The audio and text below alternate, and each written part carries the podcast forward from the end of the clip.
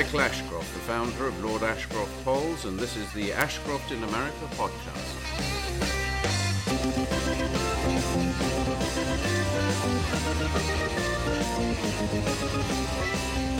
Each week until November's presidential election, the Lord Ashcroft Polls team will be visiting the key states to hear from the voters who will decide whether to put Donald Trump or Hillary Clinton in the White House. Our focus groups will look behind the headlines to find out what is going on, where it really matters, in the minds of the American voters. The tour begins next week in Wisconsin. In this first edition, we will look at the candidates, how they got here, and the challenges they each face with the voters they have to convince. We'll also hear what I hope you will agree are two fascinating interviews with two of America's most insightful commentators, Rachel Maddow and Karl Rove. Welcome to Ashcroft in America, and I hope you enjoy the ride.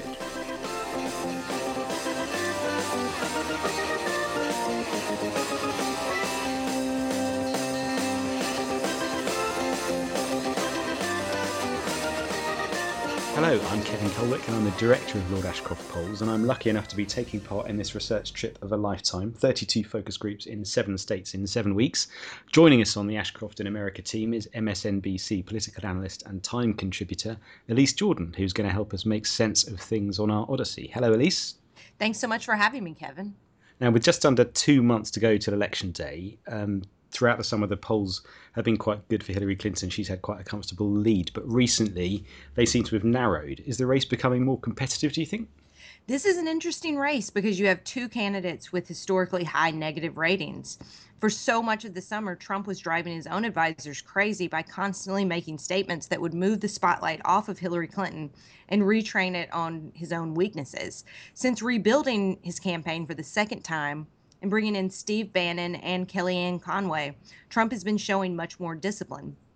The danger for Trump now is that voters worry he's too unpredictable, and the danger for Clinton is that they fear she's untrustworthy.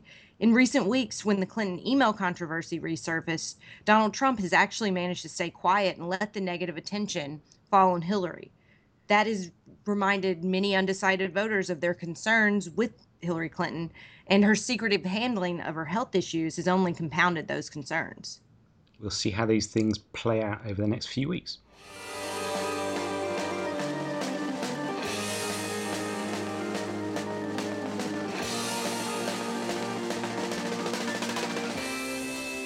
Rachel Maddow is an award winning political commentator. Her nightly programme, The Rachel Maddow Show, is the highest rated show on MSNBC. Last week, Lord Ashcroft caught up with her at her office in Rockefeller Center. He began by asking how this election differed from others she'd covered. Well, there's a Donald Trump in it, which I think is uh, can't be um, overstated in terms of how unusual that is for American politics. We've all been looking for the analogy to explain what Donald Trump might be like from previous politics, and people have drawn analogies from everybody from, you know, Huey Long, the great you know, populist Louisiana governor to uh, P.T. Barnum, the great showman of, uh, of, of, circus fame, to uh, Ross Perot, who was an eccentric billionaire who ran uh, a couple of times for president, had a very big effect on the election, uh, particularly in 1992. Like we've tried to find somebody who in American politics who's the same kind of character, and there, there you can find little slivers, but there isn't somebody like him. And it's very, very, very unusual to have a complete political novice playing politics at the highest level. It's very unusual for the for one of the two major parties to have effectively been toppled. I mean, they, they didn't run a bunch of schmoes against Donald Trump. They ran um, a very deep bench uh, that was fairly diverse, had a lot to offer. Senators, governors, people who were favored to win had they run in 2012 and decided not to. In the case of Chris Christie, all of these people who, who, who should have been able to laugh Donald Trump off the stage if you take a traditional political science approach to what he brought to this election.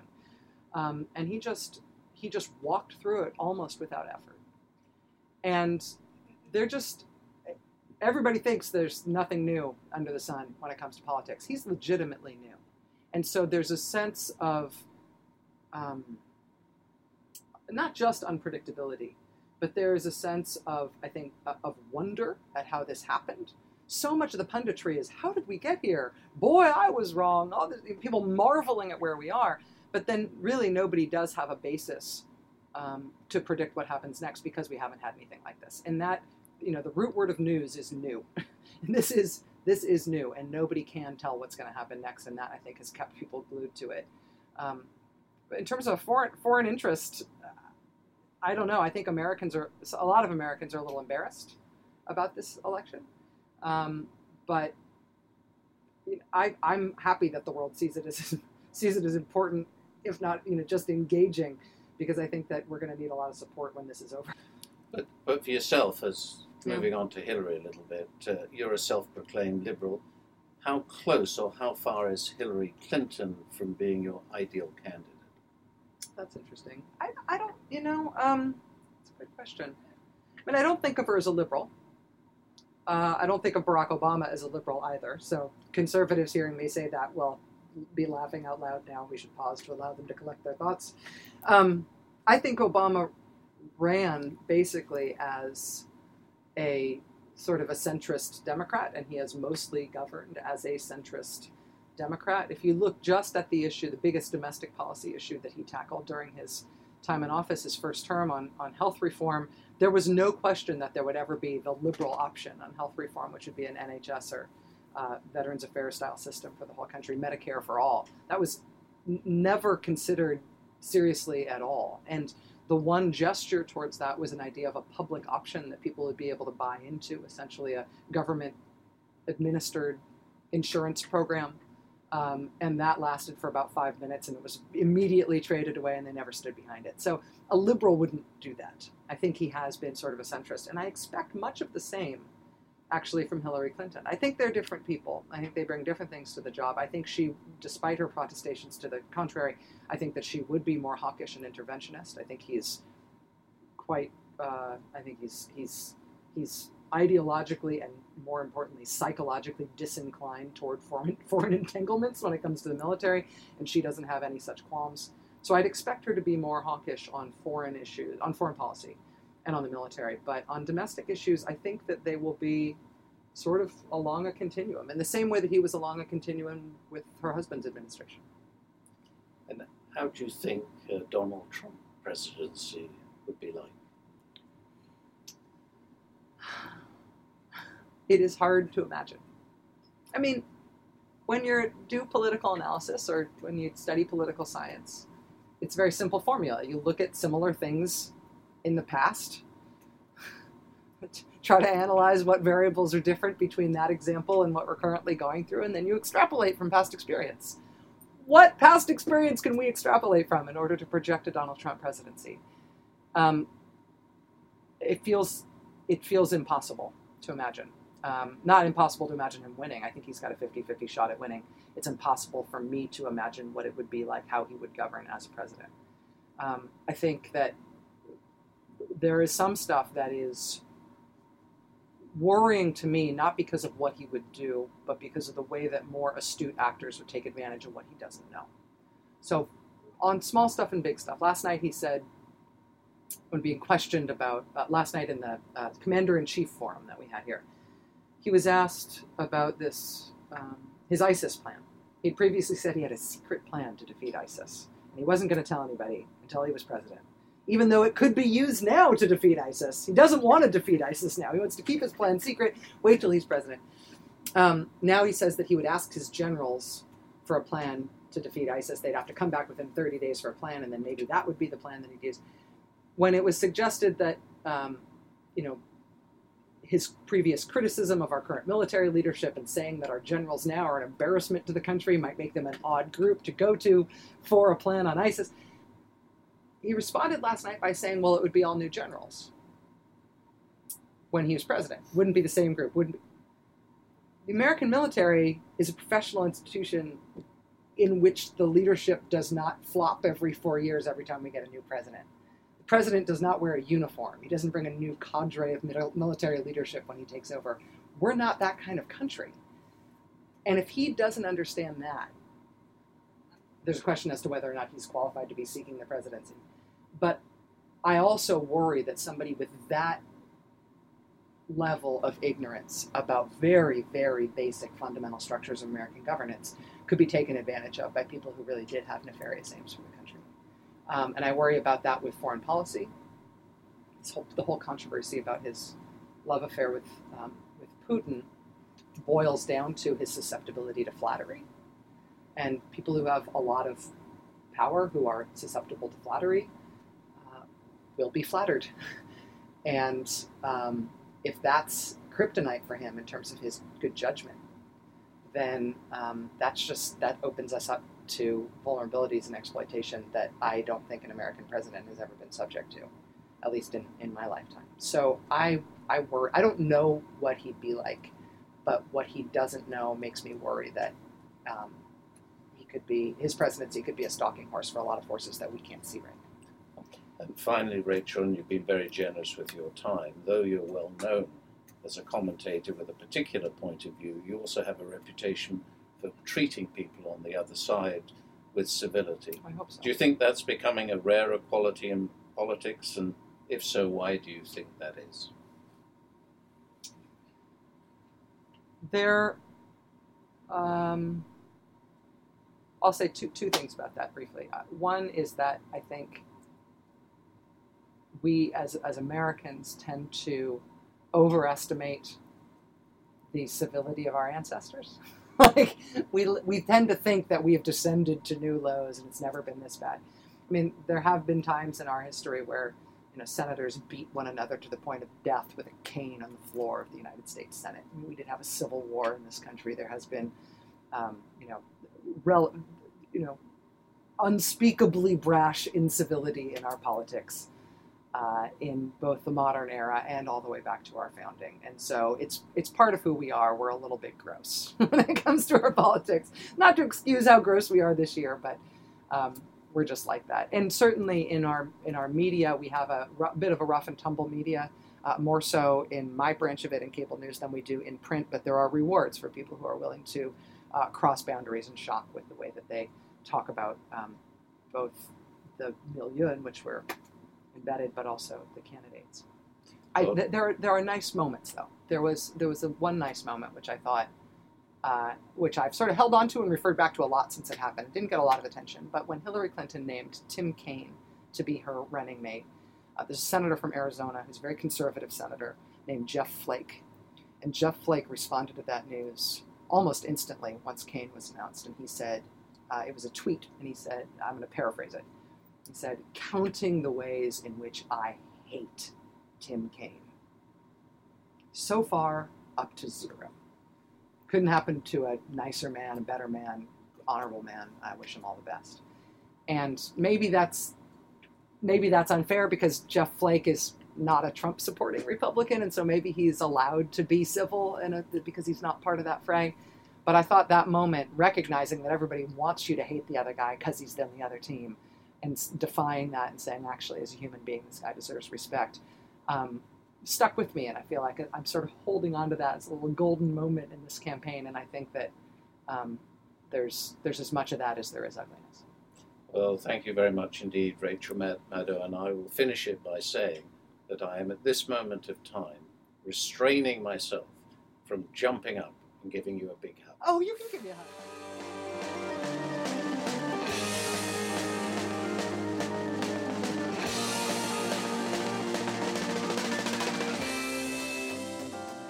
Well, that was a beautiful moment, didn't you think? Right, let's have two minutes on Donald Trump and two minutes on Hillary Clinton. We'll start with Hillary. Elise, what is Hillary's pitch to the American people? Is she a change from Obama or is she more of the same? Clinton's campaign was always premised on two biographical points her resume and her gender. She claims that she's the most experienced candidate ever to run for president, and that's a selling point that Trump has tried to chip away by focusing on her health and, by implication, her age. And it's true that a substantial portion of the population feels that it's time to give a woman a chance to run things. The question is, will those factors be enough to get her over the finish line if American voters find her essentially unlikable? Now, that's the thing that people often ask about in Britain. Hillary seems to be kind of strong and capable and experienced. Why is it that so many Americans seem to dislike her so much? Why is her favourability rating so low? Presidential politics is a bruising business, and she's been in the ring a very long time. And on some level, she bears the scars of doing partisan battle for decades it's hard to escape the conclusion that misogyny has played some role in her unpopularity. One of the things that a lot of voters really disliked about her as First Lady was that she didn't spend time decorating the East Wing and she functioned as somewhat of a co president with Bill Clinton. A generous interpretation of that criticism is that voters had elected Bill Clinton, not Hillary Clinton, to run the country. And of course, the Clintons have always been susceptible to accusations of shadiness. From Whitewater to the Clinton Foundation to Emailgate, they tend to play fast and loose and in the shadows and it leaves a lot of room for people to conclude that their actions aren't 100% on the level now you mentioned emailgate this is a story that's been rumbling on now for months and most people this side of the atlantic will be aware of it but not following the twists and turns necessarily what's that all about and is it one of those stories that actually makes a difference or is it something that if you if you think badly of hillary then it confirms everything you already thought and if you're a supporter it's just the opposition banging on and on and on about the same thing all the time. Is it actually going to move any votes?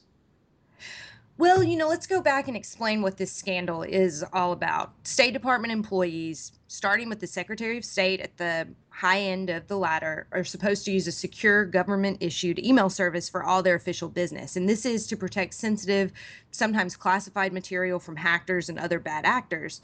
But without telling anyone, Hillary Clinton decided to set up her own homebrew email server, and she used that for official communications. And the concern is that she may have exposed classified information to enemies of the state. But politically, it just underscores this idea that the Clintons play by their own rules. And so, uh, while a lot of voters think that this email scandal is ridiculous and another example of how the media beats up on Hillary Clinton, there are other voters, including the majority in my home state in Mississippi, the deep south in a very red state, for whom Hillary Clinton can never do anything right. So presidential elections hinge on these undecided voters in swing states for better or worse. And the concern here for the Clinton campaign is that this email scandal still underscores this qualm that people have about her untrustworthiness. And it hurts their ability to say, you can't risk putting the country in Donald Trump's hand because can you risk it with Hillary Clinton's?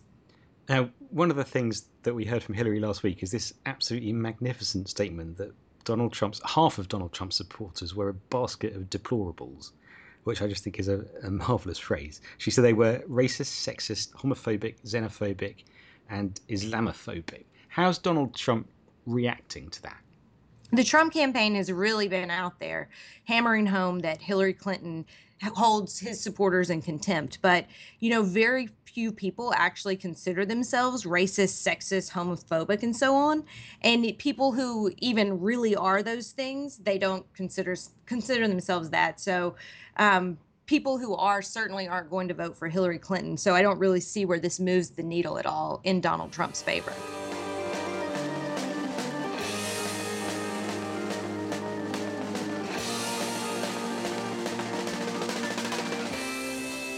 George W. Bush's two presidential election victories turned Karl Rove into a legend in the world of political strategy. He served as deputy chief of staff and senior advisor in the White House, and he's now a political analyst with Fox News and a columnist for the Wall Street Journal. Last week, the man President Bush called the architect, among other nicknames, spoke to Lord Ashcroft in a smart but rather noisy New York City hotel. Well, great to be sitting with you, uh, Karl, and an easy one to uh, to start with for the benefit of uh, British listeners. How did we end up with the two most unpopular presidential candidates in history? Well, uh, different reasons. Um, on the Democratic side, I think it's because their bench has been wiped out in the Obama years. When uh, President Obama came to office, there were 60 Democrats in the Senate. Uh, there are 46 today. There were um, 240 some odd members of the House. There are 180 some odd. There were 30 Democrat governors. There are now 19. And so, uh, one out of every six Democratic members of our state legislatures, uh, their seats have flipped to the Republicans. And um, so their bench is wiped out. So they, they were left two choices. One choice was Hillary Clinton. So if there is a machine within the Democratic Party, the Clintons have a machine. Uh, they have assiduously courted money and political support uh, for the last 20 some odd years. Uh, on, and, and, but her opponent was, was a backbencher uh, who attended his first Democratic convention this year. He was elected as mayor of Burlington, Vermont, the largest city in one of our smaller 50 states.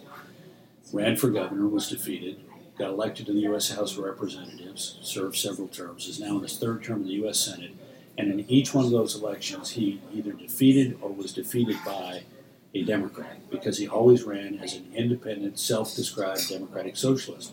So he never attended a Democratic convention, never run as a Democrat, and yet he got 45% of the vote against her, which is astonishing because he also, there she was doing the things that we expect of presidential candidates raising money, building an organization, laboriously courting interest groups, spending a year doing all the kinds of things you do in a campaign. He threw together a campaign, almost raised as much money as she did, and never held a single fundraising event. Instead, all he did was tweet out messages or send emails to like-minded Democratic socialists, and uh, goes to show something about the market economy that we even allow left-wing kooks to have credit cards. So they were able to give him literally hundreds of millions of dollars without him ever having to have a single fundraising event, which in American politics is just extraordinary. On the Republican side, we had too many candidates. We had 17, and along came a celebrity on June, on June 16th of 2015, came down his escalator, and between that June and the following June, if you add up all the time devoted in the evening news, the three networks, ABC, CBS, NBC, and the news programs on the cables, uh, of the total amount of coverage devoted to the presidential candidates, of whom there are 17 Republicans, 4 Democrats, 60% of the total coverage is devoted to one guy, Donald J. Trump. And 40% is split among all the others. Uh, and they maybe didn't say nice things about him, but they always spelled his name right. And that was enough to help propel him to a lead of 44% in our on the Republican side. 56% of Republicans voted against him, 44% voted for him. But given our sort of uh, system of state by state primaries, that was enough. He's the first Republican nominee since 1976, and the only second Republican have received the nomination after having gotten less than 50% of the vote. And, and how would you sum up the Trump strategy? Does Well- it make sense, and how effective do you think it will prove? Well, the not? Trump the Trump strategy is to say, okay, I'm not going to win uh, a significant share, even for a Republican of the Latino or the African American or the Asian American vote. And so, what I'm going to try and do is ratchet up white turnout and get more more votes from blue collar, working class, high school educated, non college whites. And that's a strategy in order to pull it off, I think you need to have a campaign that allows you to talk to those kind of people because if you're a college educated white, the likelihood of you voting is 78%. Turnout there among uh, college educated whites is nearly 8 out of every 10. That's in a country in which we're lucky to have 6 out of 10 vote in the presidential election. But of college, of non college educated whites, the turnout is, is just barely over 2 out of 1 out of every 2, 53%. So if you're going to jack that turnout up and get more of those people, you need to have an organization that's focused on them and surrounding them with, you know, uh, information and support so that they are not only inclined to be for you but inclined to turn out. And I, I'm not certain I see that. We'll see if he can do it by the way he's chosen to do it, which is to say, I'm going to hold rallies in their areas and I'm going to try and dominate the national coverage, and I'm going to try and be a voice for their angst and their anger, uh, and, and hope that they turn out. Uh, But just going slightly further on that, given his ratings among Hispanic and uh, African American voters for Trump to win the White House, he has to turn out a higher percentage of white voters than Mitt Romney, who pulled, who pulled nearly 60% of those white voters Yeah. in 2012. Do you think that is a workable this time around? And is this a, a sustainable strategy for the Republican Party in years to come as the ele- American electorate becomes increasingly diverse? Yeah. Well, no, it's not durable over the long haul, uh, nor is it the only strategy available. Uh, I come from Texas, which is a deep red state. Texas has, as you might expect, a significantly larger share of its population that's Latino than the rest of the country as a whole. We also have a larger percentage of our population that's African American than the national average, and a larger percentage of the population that is Asian American than the country as a whole. We're also a younger state than the country on average. So Republicans are supposed to be mostly white and a lot older and more affluent, and we're, we're our state, while it's been rising in, in economic uh, results is still uh, underneath the national average for income. And yet we're a deep red state, and it's because Republicans routinely get 10, 12% of the black vote, and routinely get 40, 45% of the Latino vote. Our Republican governor was elected with 50% of the Latino vote. And, uh, and when Bush ran for re-election as governor of Texas in 1998, which is the year we took over everything in Texas, we have 20 state, 28 statewide elected officials in Texas, and a minority of our ticket were white men. The majority of our ticket were blacks, Latinos, and women. And uh, so the Republicans can, can carry this message to all kinds of diverse communities if they care to, if they have confidence in their principles. So I don't think it, it needs to be a. It's not durable for the long term. Is it durable enough for this election? Maybe for one reason and one reason only, which is every eight years after a party has controlled the White House uh, for two terms, there is a natural and to some degrees inexplicable desire for dramatic change. And in the modern era, we've had eight such points. And seven times the party out of power took the White House. What would be worse for the Republicans? Trump to be trounced or Trump to win? I think it all depends on the outcome. If, Trump wins and turns out to be a terrible president, then, it's, then that's the worst outcome for the party. If Trump loses and she turns, to, turns out to be what, what I think she's going to be a dreadful president, the Republicans will take control of the Senate by a wide margin in 2018 with a bunch of red state Democrats up for election in states like West Virginia and Missouri and uh, North Dakota and, uh, and, and purple states like Florida and Ohio and add to their number of governorships and come roaring into 2020 potentially with the ability to make her a one-term president. Well, recently the Republicans have been good at keeping control, as you just mentioned, the Congress, while the Democrats have held on to the White House. And why do you think that is? And or is it because Barack Obama is unusually attractive presidential candidate, or is it something deeper?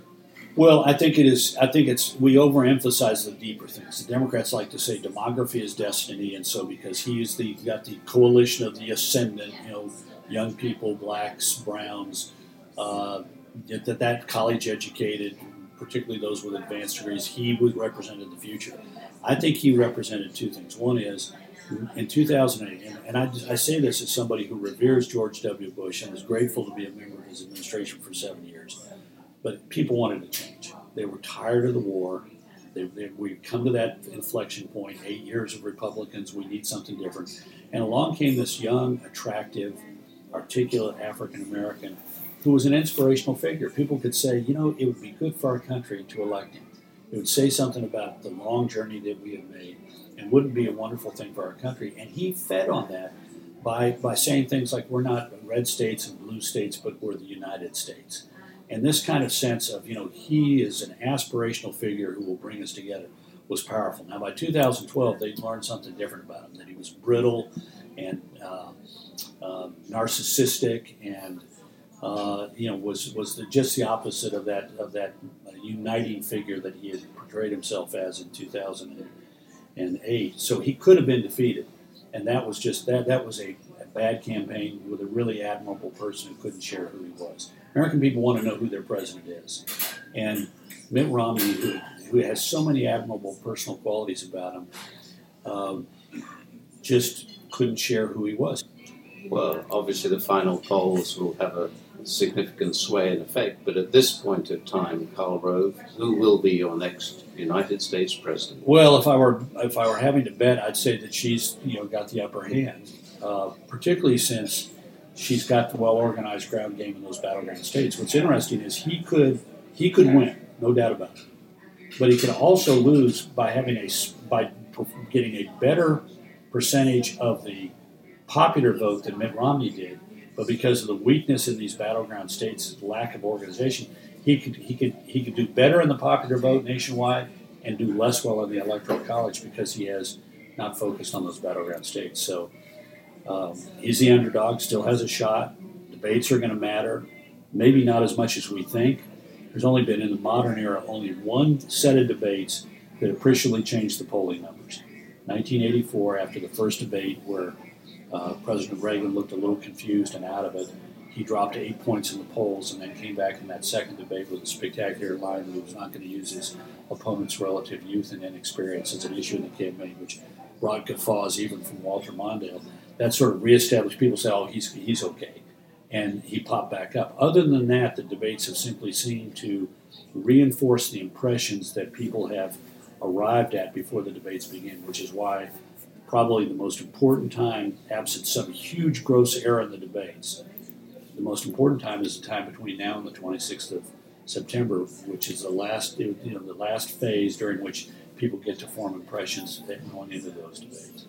Karl, thank you very much indeed for uh, talking to the British uh, audience. Well, thank, you very thanks much. Thanks for having me.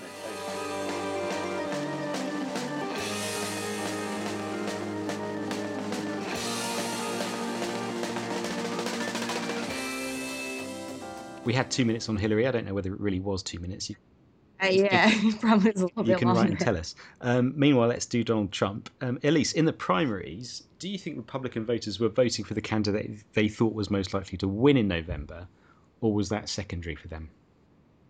The joke with Republican Beltway operatives has always been that the base is ideologically at odds with the party. This year, I think that the Republican base got the joke and they saw revenge. They saw a transactional political class and they responded to Trump accordingly.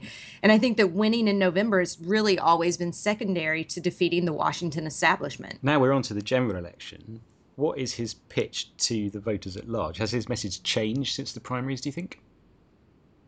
Trump hasn't morphed into a general election candidate, and he's been sticking to the message that propelled him to the top in the Republican primary. His big picture selling point is that Americans for too long have accepted the failings of government without even trying to change it, that we are told by politicians to ignore our common sense and listen to them because they know better. And traditionally, although it's more complex and nuanced than this, election campaigns usually try to keep the base on board while trying to reach out to undecided voters who might be more moderate and tempted maybe to vote for the other side. Is Donald Trump trying something completely different? It's really difficult to say how much of Trump's approach has been strategy and how much reflects a simple lack of discipline. He's been staying more on script over the past few weeks, so the question for Trump will be if he can avoid damaging distractions like his racially charged attacks on judges or misogynistic attacks on female journalists. So, in a nutshell, between now and November, what does Hillary Clinton have to do and what does Donald Trump have to do? Hillary Clinton needs to be honest and Donald Trump needs to be disciplined. They need to convince voters that they don't deserve the reputations they've earned over many months and years of operating in the public eye, which is why the next two months will be very interesting indeed.